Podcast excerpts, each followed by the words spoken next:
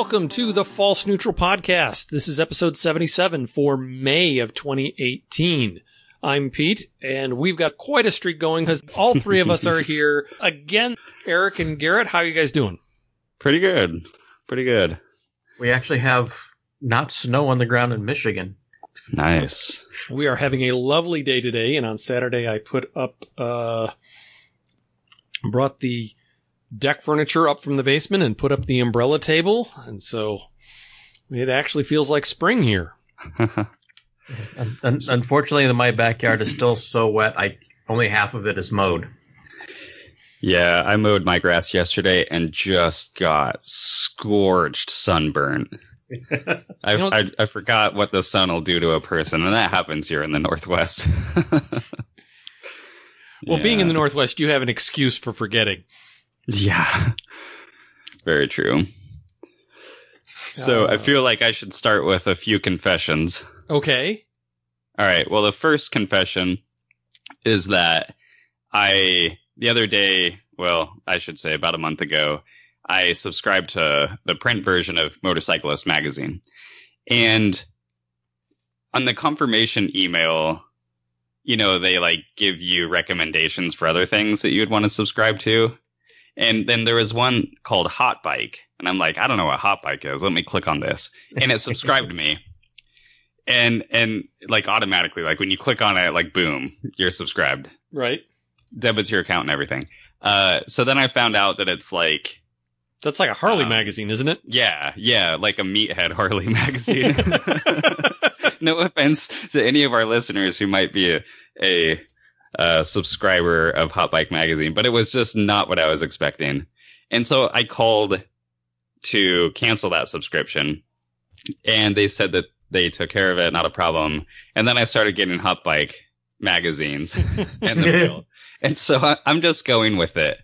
But my confession is, well, one, that I subscribe to Hot Bike magazine. Number two is that I really want to build a Harley now. that is excellent. That is I- excellent. I, I've been looking at rolling chassis and thinking about just buying a Buell, a complete Buell, and then buying a rolling chassis and intermixing the parts. I think that's totally cool. Totally Yeah, cool. Uh, so that's that's my first confession. Uh, number two is that in about two hours, I have somebody coming to look at the TX750 Again, for, wow. for purchase. Yeah, yeah.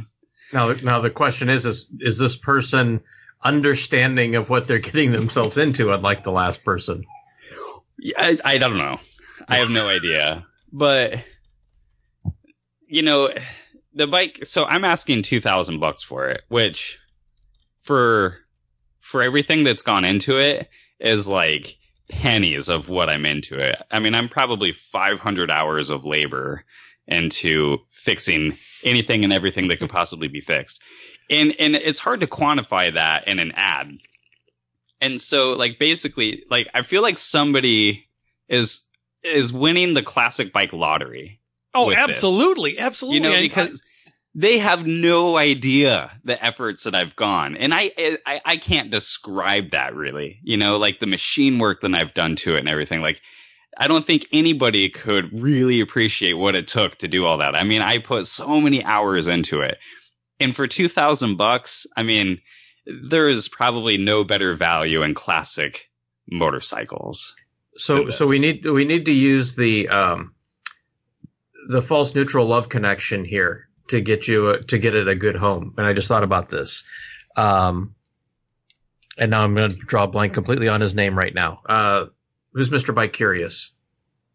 oh, Abby. Abby, thank you. I kept wanting to say Ermi, but I know I knew that wasn't it. But like, doesn't he know Roland Sands? And like, wouldn't Roland Sands be like the perfect person for the TX 750? Yeah, I don't know about that. yeah, I no? don't know about Okay. that either. No. Okay, I Well- like, you know, I'm trying to find it a good home, right? No, Or- I think someone who would Abby, it. Abby would be the perfect person to have the Would? TX 750. I mean, All right, Abby. All right, Abby. You're Yeah. listening. yeah, you know, somebody. It, well, it's hard to say what the person is like that's going to come look at it, but um, if a person like was dead set on having a classic bike, this one's pretty darn sorted out for two thousand bucks. I mean, an equivalent condition, equivalent year CB seven fifty would probably wor- be worth double or triple Oh yeah, what yeah, this bike is. Yeah. yeah. So You know, I was just listening to the uh, Front End Chatter podcast uh, yesterday and today uh, out of England, and they somebody wrote in and said, "Is such and such going to be a future classic?" And their comment was, "If you wait long enough." Everything yeah. will be a future classic. It, it might Mhm. take 50 years, might take 100 years, but the worst motorcycle made in 1912 is still an absurdly expensive, very desirable Yeah. classic today. So you just have to wait long enough and everything is a classic. yeah, that's true. Uh, let's see other updates. Um, Well, before you do that, I want to, I want to go back to your, your hot bike thing. I have Yeah. to say, uh, I have kind of a tangential connection to some guys that are serious Harley builders. And that is the big draw about Harleys is it's like playing with Legos. There Yeah, no, are exactly. so many aftermarket products out there and so many things interchange that Yeah.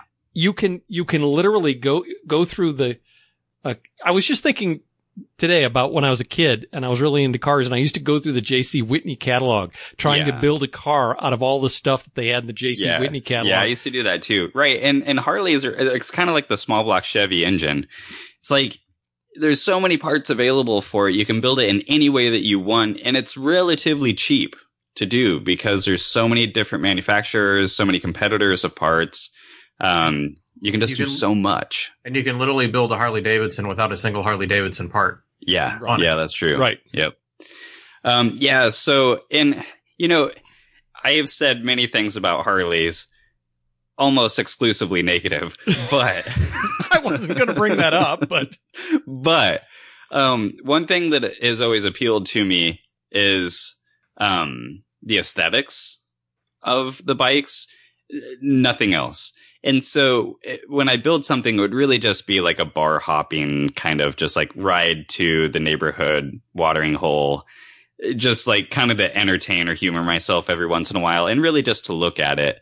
Um, and just, I've never had a Harley and I feel like before I rip on them too much, I should at least own one. And I don't think the Buell counts, but, uh, and maybe the bike that I build won't count either because it'll be 95% Buell. Uh, Well- and, and not, not that I like have to get a Buell. I would probably just assume do a, like a Sportster based thing. Um, but the Buells are so cheap and it's fuel injected. Um, and I, I feel like there's a little bit going for it there. well, I, I have to say that, uh, on the topic of Sportsters and Harleys, uh, Mm-hmm. on my local Craigslist, somebody posted a literal dirty in a barn, uh, 79 Sportster with less than 5,300 miles on it. Mm-hmm. Uh, and the thing that really intrigued me is it has the original 1979 only Siamese exhaust, which is a basically a chrome version of what was on the XLCR Cafe Racer they used the next year. Because really, the, the 79 Sportsters were the 78 Cafe Racer with normal ergonomics and without the little fairing and, and fenders on it and stuff like that. So it was the chassis and the running gear were basically the same as the Cafe Racer from the year before. They'd come out with a new frame for the XLCR and the next year they used it on all the Sportsters. And I think this, I forget what this guy wants for it, but Uh, I- 2200. $2,200 is a, is a screaming deal for something. And I'm not going to do it because I have project bikes that I can't ever possibly finish. Yeah. But part of me went, Oh, I want to do that. And so I'm kind of in that same mode of, man, pick up a, a Harley. You can do anything you want with it. You know, you want to fuel Yeah. inject it? Great. They make, you know, off the shelf fuel injection kits for Sportsters and stuff like that. So Yeah. Yeah. And the price is right. It's still, uh, the ad is still active. So it's still on there. Somebody, well, I should say he hasn't deleted it if somebody's bought it.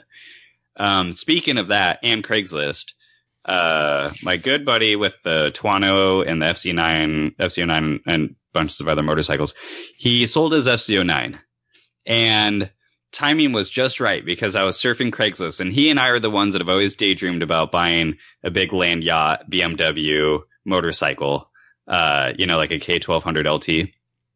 So I was surfing Craigslist the day that he sold his FZ09, and I I came across a single owner, low mileage, 35,000 mile, 2005 K1200 LT. It sounded like it needed to go, like like now, uh, and so like four grand. 3,500. Oh man. Yeah. So your friend now So- has a BMW? no, I, I don't think he got to it in time. Oh. Uh, I mean, I found it just after it got listed, and um, he emailed the person, scheduled a showing for just like a few hours later. It was when he got off work. He had the cash in hand, and then just never could get a hold of the person again. So. Oh. Um, the, the, the ad is still up, but I'm guessing they probably got rid of it and just haven't deleted the ad, which is, it's just such a shame because 3,500 bucks, 35,000 miles, gold. It's a 2005. And in that year, um, they're all the same bikes, but they upgraded the dash and gauges and all that. So it's like, it's the one you want. Ah. I, I, I really wanted him to get that bike so I could live vicariously through him. I told him next time we go on a long distance ride, I'm not even gonna ride. I'm gonna sit on the back of that sweet hog. Does your does your buddy want to trade the uh, Tuono for a very fast '95 supercharged Mustang? he probably almost would, but that would be I don't know. Because because at this point, like I literally cannot get anyone to buy that damn car. And Yeah. uh, you know, kind of like you're talking about with the TX 750, I'm asking nine grand for it, and I've got Yeah. over 20 into it. yeah. You know, You know, I think it's crazy that you haven't gotten rid of that car because it just seems like such a desirable thing that, like, built- that- that's that's cheap fun for what it is. That's really cheap fun. the problem is, is that I built it exactly how everyone would want to build it, except they didn't get to build it. yeah. And then you've got that whole mentality of, you know, built not bought. So I think And- that's getting in the way. And and I also think that that's the same thing on a lot of Harleys. Everybody customizes the Harley, and then the next buyer looks at it and goes, "Well, I wouldn't do that to it, and I wouldn't put that on it." Or even if they would, well, you know, they want to say they made it theirs.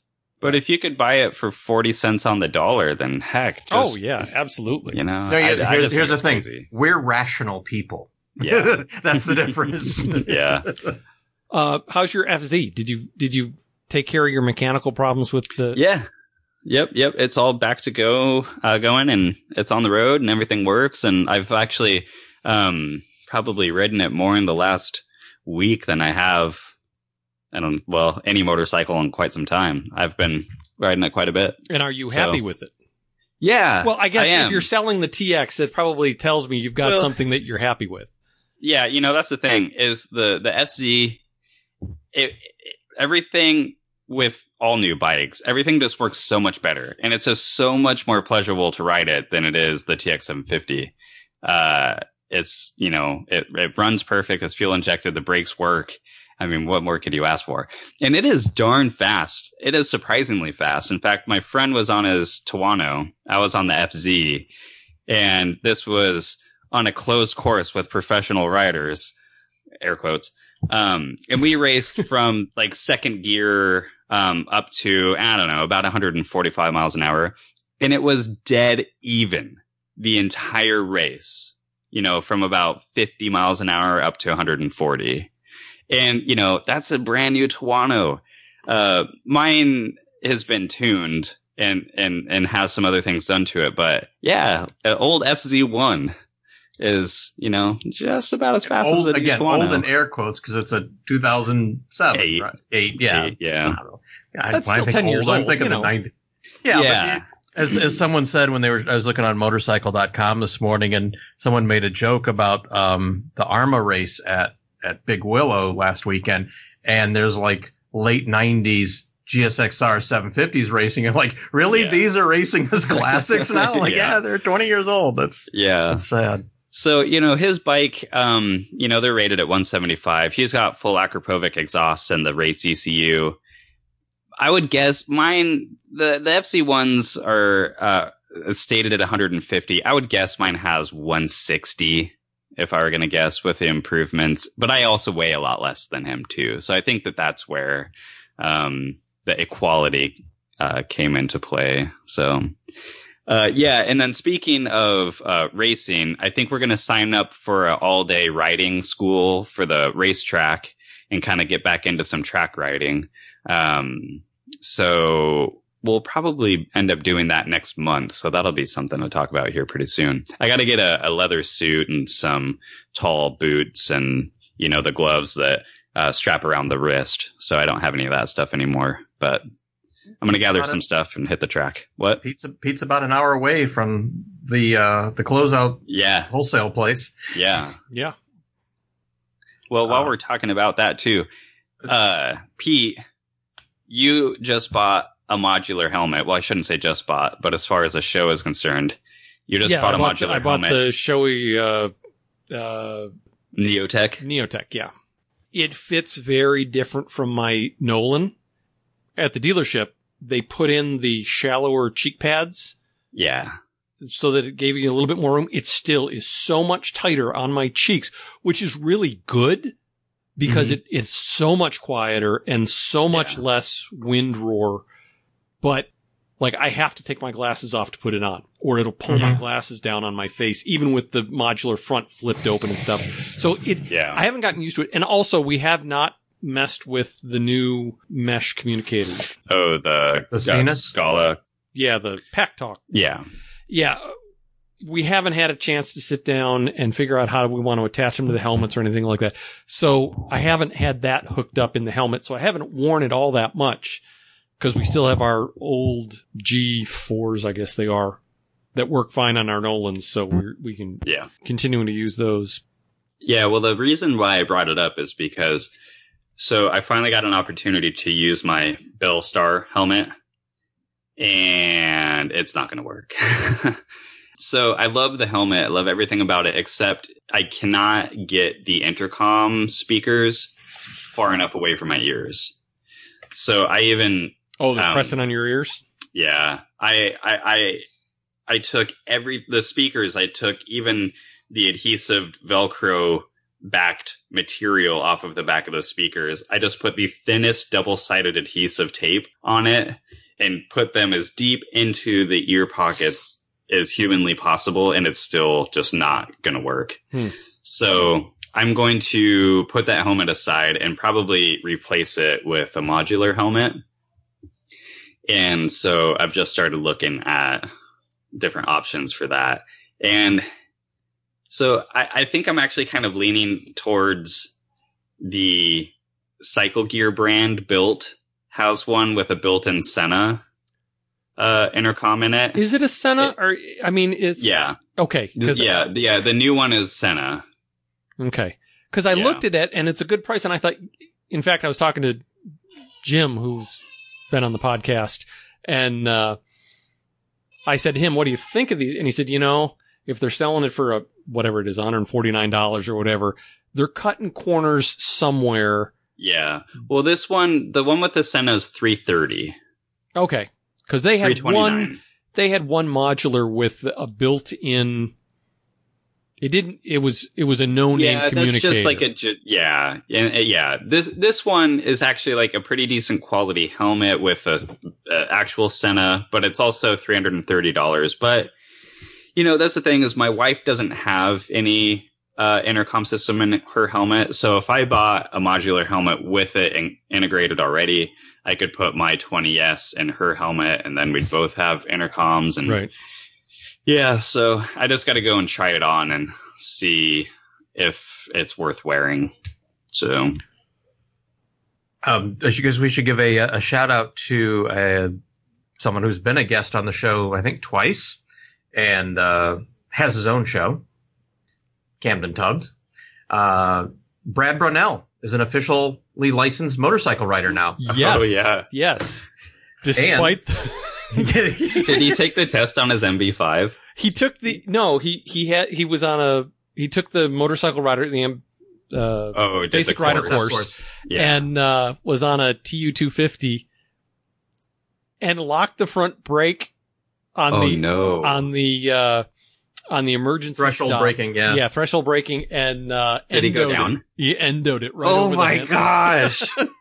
what a goofball! Yeah, if you haven't listened to that, you, people who don't listen to Camden Tubbs, you should go find the episode where from a week or two ago where he talks about being it there, and uh, they let him finish, and he did fine. And he said he was the one thing he missed at the end was the threshold braking because he was just a little bit timid about really Yeah. cranking on that front brake lever. Which Oh, is one of the reasons why I am a big proponent of ABS. Yeah. It Well, really yeah. does make a difference. my wife and I went to a movie just a few weeks ago, and we were leaving, and in the parking lot, uh, this guy on a motorcycle was riding through the parking lot, and I think like somebody was going to pull out on their car, and and he just just grabbed a f- handful of front brake and immediately went down, Mm. and uh.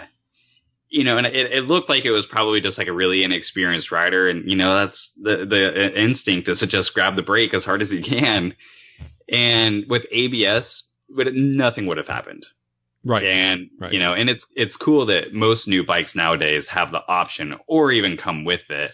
But yeah, it's it's definitely worth having. And then I think, well, well, I saw him out in California when we were both out there for the Toyota uh, Avalon and Corolla hatchback. So that's been a few weeks now. And he was talking about, I don't know if he had done the deal or if he has done the deal since, of buying like an early 80s BMW GS from some guy out in out in Reno who's had it sitting in his garage forever. I, I don't, Yeah. it wasn't that old. It was an R100. Oh, was it an R100? Okay. Yeah. It, it was like the, I want to say like 2003, something like that. Oh, see, I was thinking it was like an 80s. Late no, no, 80s no. It, it wasn't the, the really old ones. The reason I know that is because the, uh, sales manager at work that handles Harley and, uh, you know, Polaris and all of those drives one. And I think his is a 96, 97, something like that. So. hmm Garrett, you got uh, electronic ignition on your bike? Or uh, Eric, rather? Oh, Uh, yeah, I was gonna say uh, no. no, only because it has been warm here for just about 10 days. and and in those 10 days I've had a few other things to do. In fact, I've actually had to work on my well, I didn't have to work well.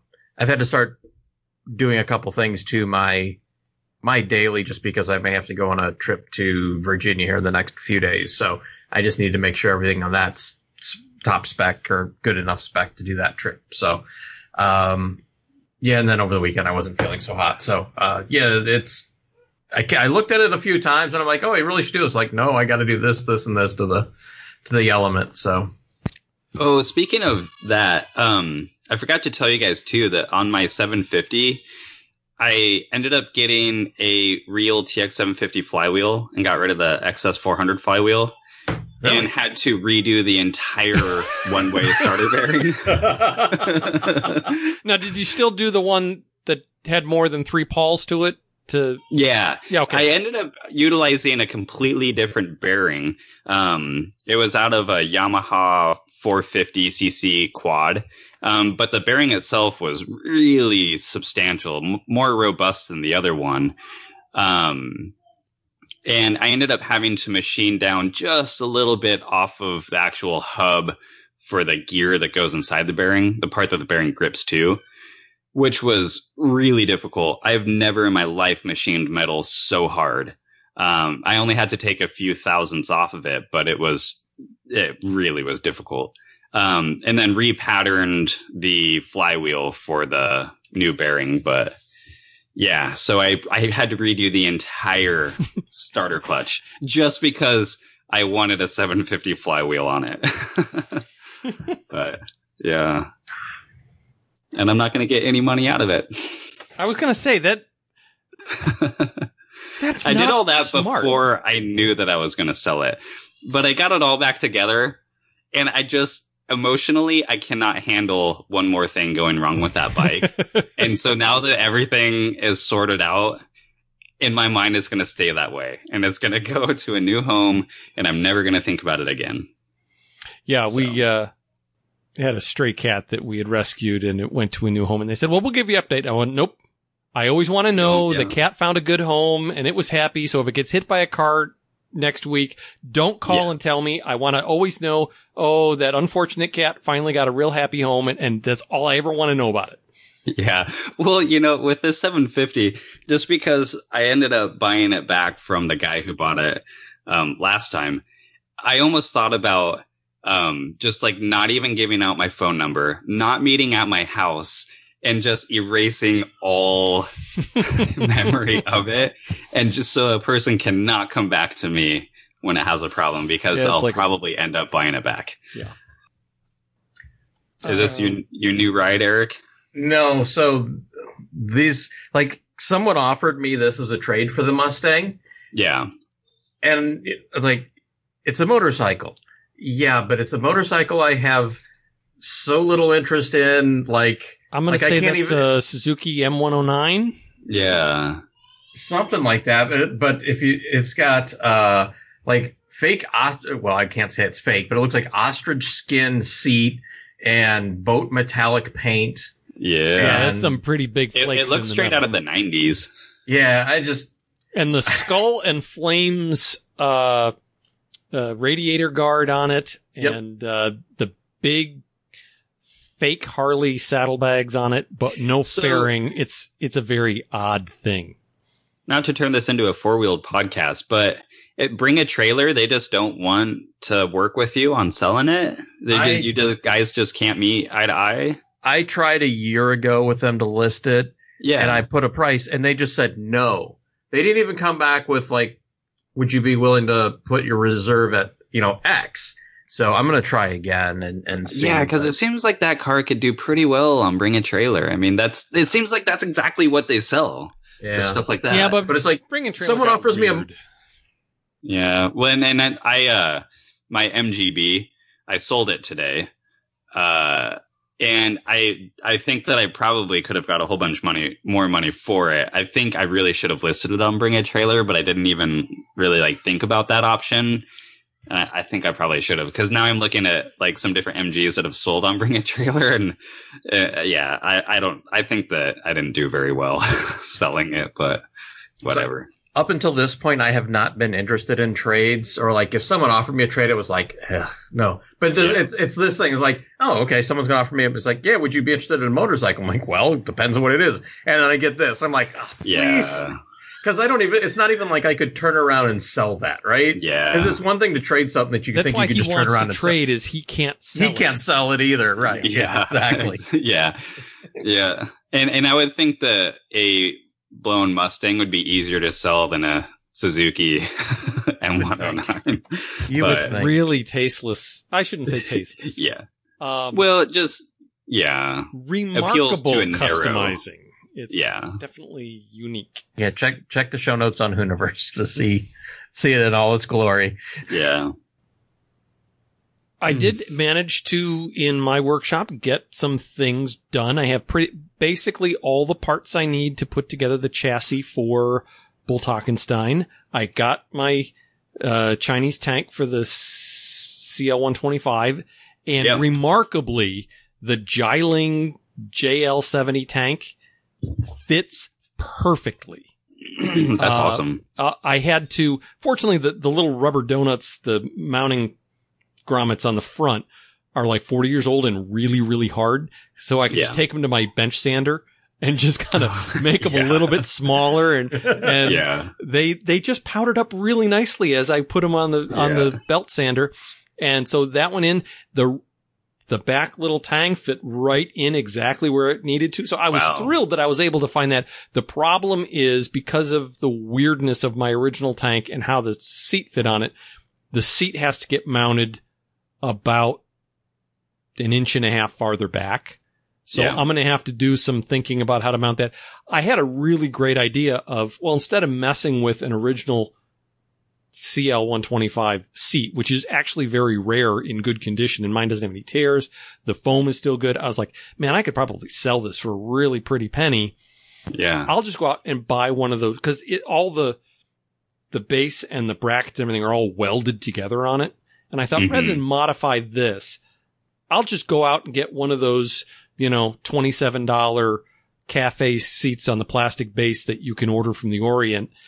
And so I did that and I got it and it's exactly what you would expect for $27.95. um, it, it's not bad quality, but it's like three quarters the size that I thought it was going to be. I put on the mic and I was like, I was like, yeah, I have gotten many things from China that like looked just right in pictures, and then you get it in person, and Yeah. like the dimensions are just like not what you expected. oh yeah, it's, it's like too Yeah. short. And I looked at the, you know, the, it's maybe got an inch of foam on it. You know, it's like, it's like, wow, okay, this is, the proportions are right. It's just three quarters scale. So yeah, I was like, okay, so I don't know what I'm gonna do about that. However, for the next at least two months, everything in my workshop has been pushed to one side. I, my wife and I were talking about our summer and between family, church, work, the house, vacation, uh, Spyder trips, stuff like that. It's like, okay, I know I'm not even going to get in the workshop for the next two months. So I went Mhm. down and all of the little things that I had laid out carefully on my workbench all got labeled and put in Ziploc bags, put in my, good idea. put in my parts drawers and everything got moved to one side to make room for some other stuff we needed to put in the garage. And it's like, you know what? It's just going to be there for a couple months. So Yeah. next month when we have the podcast, there will be no updates from me. I'm already telling everyone that. So. Yeah. well, in theory, my TX750 will be gone, and I'll probably have some new project then. And I need to. The only one thing that I need to do to my FZ1 is make the seat worth sitting on. Um, it has a Corbin seat on it, and the the padding is is quite thin, but it's also like diamond hard. Um, that and it has like the fake leather seating surface, which is really slippery. So I'm on the fence about what to do, and maybe you guys will have an opinion.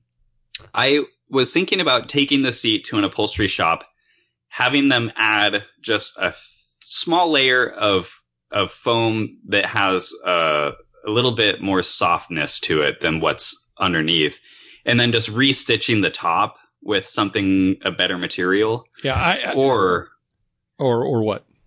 Seat Concepts um, or some other equivalent. Um, they make a cover and, and a new foam that just goes on a C pan, and then I, I will, I will say my experience is you can, it's kind of like, uh, you know, buying anything that you can't test ahead of time. yeah, You're going to get another one and it may not be any better. The, Yeah. I was going to say do the upholstery route. Just take it to Yeah. an auto upholstery shop. That's what they do. You know, you say, I want three quarters of an inch of, you know, nice memory foam on top of it. right, And give me a new cover that's either textured or, yeah, you know, the, the neoprene grip stuff and let them do it. yeah, It'll be just what you want the first time out, regardless of what hassle it is to take it someplace and have them do the work and wait for it to come back. And regardless of what it Yeah. costs, you know, you're going to get something back that's going to work. yeah. Okay, I'm gonna do that. What do you say, think, can Eric? Can you? Uh, that that was an option. Is- And the the nice thing about being local is you can kind of once they're done, you can sit on it and you go, or even before they put the upholstery over it, Yeah, you can kind of yeah. go, yeah, okay, that'll work. That's a good Um, point because they can like maybe cut the foam and and and sew the top, and before they actually like staple it on, I can put it on the bike and sit on it and see Right. how I like it. Yeah the other the other thing I was thinking, well, there's two other things. One, find a stock seat on eBay for whatever Yeah. twenty bucks, um, which might not be a bad thing while you sit while it's out. And That's then the true. the third one would be, um, can you call Corbin and can they redo it more to your taste, Well, or is that not really worth question. the option? but Or- I don't know if it's worth the hassle because I don't. As far as like custom doing something, it would probably a cost a fortune, like Hmm. probably as much as the seat cost originally, which I think they're about three hundred bucks. Yeah, they're not cheap. Yeah, and then you know, And why have somebody halfway across the country do it when you can go to an auto upholstery True. shop and, and actually have them say, here, here's the foam that we're going to put on it. We're going to Yeah. do this. We're going to do, yeah, and really talk it through with them live, right with the seat Yeah. right there. and I I, do that- like a quarter mile from my house, I've got this upholstery shop, and they're the ones that have redone like my MG seats and some other things. And so, yeah, I, Oh, I if think you've that got a I'll- I'll relationship do with a, with a good shop, that's that's worth gold. Yeah. Yeah, I'll do that and report back. I went to the local Ducati dealer here the other day and looked at the new V4 Panigale, hmm which is so beautiful. Mhm. oh man. And you know, this was I was talking to a a friend of mine who isn't a motorcycle rider, but he was making the point that it's really cool in in motorcycling how you can buy like the best of the best. I mean, like the pinnacle of motorcycling for twenty five to thirty thousand dollars, and in the car world, it's like two to three hundred thousand dollars. Mhm. And so, certainly not everybody can afford a twenty thousand dollar motorcycle, but you can afford it sooner than you would a two hundred thousand dollar car. And so it is really cool that you can buy. I mean, the the V4 Panigale is like I think twenty four grand, which is a lot of money. But if you think about it, it's really not that much money. I mean, it's it's remarkable in its engineering. It looks beautiful. Um, but I, I was looking at their used bikes, and they have the 1299R Panigale, Mhm. and they have one. It's got 1,200 miles on it. It was sold there new, um, and now they're selling it for 18.5. And so it's basically brand new. I think it's a 2016 Hmm. uh, 1299R. And I was thinking, whew, in a couple years, it. I feel like maybe you could get the V4 Panigale for when they come out with something nicer and nobody wants this one because there's another generation out. Well, you know what? I don't really care about. I, I, would love to have the twelve ninety nine. In fact, I don't. I like really. It's just a look at me bike because I could never ride it the way it's intended to be ridden. Um, but the torque that the V4 makes is just remarkable. Um, and the power curve on it. Uh, I would love to have the V4 just for those reasons and, and the sound of it too. Um, but yeah, a twelve ninety nine would be pretty awesome. Well, and the V4 also. Any other top? Oh, we did have a uh, a question on Facebook. I asked for some questions, and uh, Joshy Grossmans from Belgium Mm. has a question. He said, uh, "Any advice on starting to ride on the track? Start with a small displacement bike, 125 to 100 or 250 cc, or go for the 600s." Greeting R3. from Belgium. Big fan of the podcast. Keep it up. And uh, Buy a R3, start on it, and end on it. Always. uh, Funny. Funny you say that. Uh, Eric, you replied to him on, on Facebook, so why don't you, uh, take the reply? Oh, okay. Well, you ain't gonna make me. Hold on, I'm, I didn't pull it up. So Uh, you I said, you said KTM 390. yeah. Yeah. Um. or that. So hold, I can I can pull it up here really quickly. KTM 390, quick. Kawasaki Ninja 300 or 400, and Yamaha R3 were what got mentioned. Uh, So, and that that reminds me about a recent uh, motorcyclist. Um, I think that they did a YouTube video where they compared some different bikes, and they ended up um, comparing the RC390 uh, and the new Ninja 400. Right. I think they were like the same price, um, almost equal in terms of performance, um, and like re- really on paper, like really similar. Uh, but the KTM's they noted um, they may or may not have a reputation for engine failures. Um, no, they have a hard to say. reputation for engine failures. Yeah. Whether it's Um, deserved or not may be the debate, but uh, Right. they definitely have it. and and I don't know about the Kawasaki, but it would be my belief that it's probably less likely to have uh, habitual engine failures. Um, but that might not be a bad option either. Is the that Ninja 400 just because it's got a little bit more power than the R3? I think that if if it's not going to be specifically a track bike and you want to have it street legal and you do want to ride it on the road, I think the Ninja 400 is is miles ahead as far as refinement, comfort, streetability, yeah. all that kind of stuff. On the track, I'm not sure. On the track, I would lean towards the R3 just because of the availability of track parts for it, track bodywork, um, and upgrades and improvements. Um, I think it for me a lot of it would depend on who's my local dealer and Yep. what is he going to give me a, uh, a deal on. You know, if they've So- got one of last year's of any, you know, maybe a Ninja 300 from last year sitting on the floor that they're going to blow out at 20% off MSRP. That's what I'm getting. Yeah. Especially if like it's a good dealer that I know is going to, you know, give me support after the sales.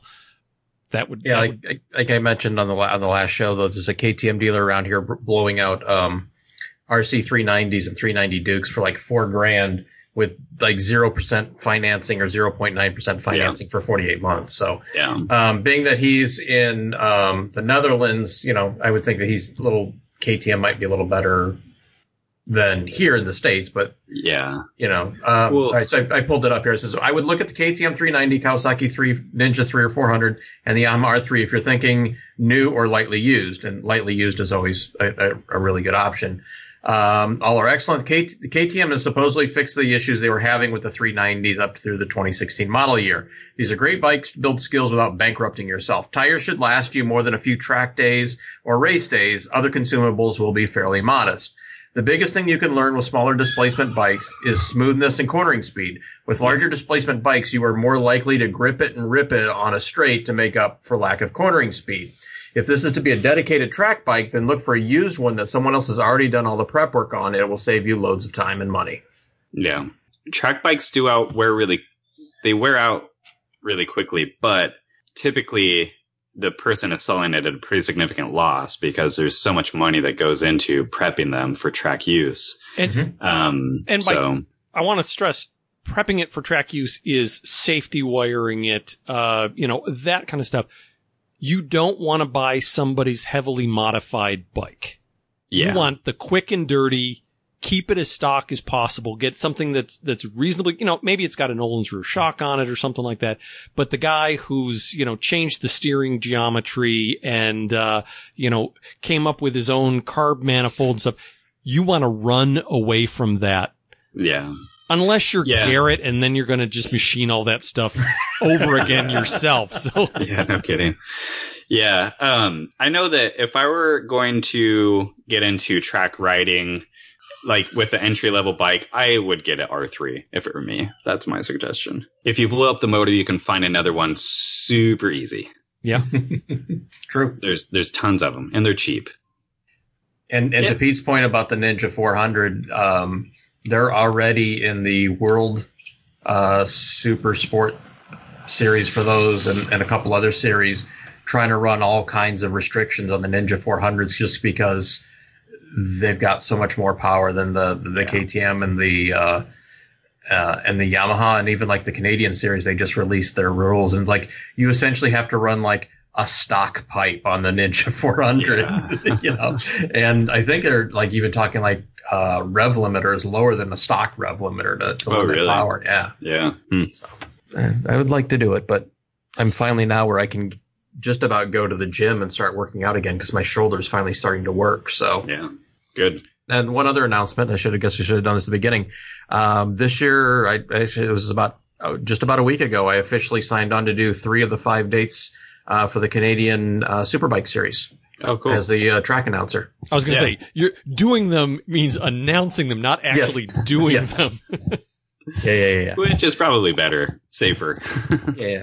Uh, um, if, if I would do it, I do have that since they do have that, you know, super sport class. Uh, I would be racing in that if I could, because I know someone I could who's got a R3 that I could probably work and deal with. But you know, yeah. Um, but yeah, no, I'm doing three of the five races. Uh, one of them is in the re- the two that I am not doing are uh, one is in Quebec, and since I don't speak, well, they don't really speak French in in uh, Quebec. They speak Quebecois, um, as anyone who speaks French will tell you. And um, so that's not really necessary for me to be there, or couldn't really do it. And then the other one is in Nova Scotia, uh, and that's like a 19 hour drive Yeah. Yeah, and or that or a flight is like 800 bucks so it's Yeah. like yeah exactly Yeah. i'd love to do it because everyone talks about how great it is and what a great atmosphere it is but i'm just like yeah, I have to can't. say, I have spent time in Halifax and would love to go back. I thought it was just a really that's where the track fun- is Yeah, I'd I'd love to spend some more time in that city. It's it's kind of a hidden gem. Yeah. Uh, speaking of racing, I have to say I am taking an interest for really positive and really negative reasons, taking an interest in MotoGP this year more than I have in over a decade. Yeah. And the racing has been really phenomenal. The drama. The personnel, uh, yes, there's been a lot of unflattering drama. Um, but, uh, without going into a whole long discussion about racing, because we're already at 48 minutes, I will simply say, we'll have to spend some time talking racing later on in the season Yeah. to see how, if things continue to be as, um, exceptional as they have been this year. And th- uh, sorry, one last thing to throw in here too, because this I just I saw this yesterday on Twitter, and then I got an official press release uh, from Chris Johnham today. Um, at oh, where are they doing it in Owensboro? Someplace. Uh, so they're unveiling a Nicky Hayden statue Oh, really? in in Owensboro, and it's going to be a statue of him uh, from the victory lap at Laguna, where he's standing on the pegs Yeah. uh, with the American flag. And um, see if I can find the press release if I didn't delete it yet from Chris. Do, do, do. I think I deleted it, unfortunately. Right, it's probably in my trash, but anyways, uh, but anyways, um, the, like the whole family's going to be there and everything, and like his whole family's like super excited about it, which uh, Very cool. you know, honoring and so yeah, I thought that was kind of a cool thing. yeah. when this goes live on the 15th, SmackDab will be less than uh, six weeks away. I'll, we'll have one more podcast before that happens, but uh, unfortunately, we're probably going in a uh, Toyota Sienna minivan so that I can bring a PA system to the start. So we're going to go right up on our Spyders, and I won't be going on the trip this year, but we are going to see everybody off and and do the riders meeting beforehand. But there's going to be enough people there. I think I need a real PA system, and I can't fit that on my Spyder. So. Mm. Yep. And uh, unless you guys have anything else, we can wrap it up. I think I'm I'm Nothing good. for me. Okay, well, that's another monthly episode in the bag. Uh, this will go live on the 15th. Talk to everybody next month. So long. See ya.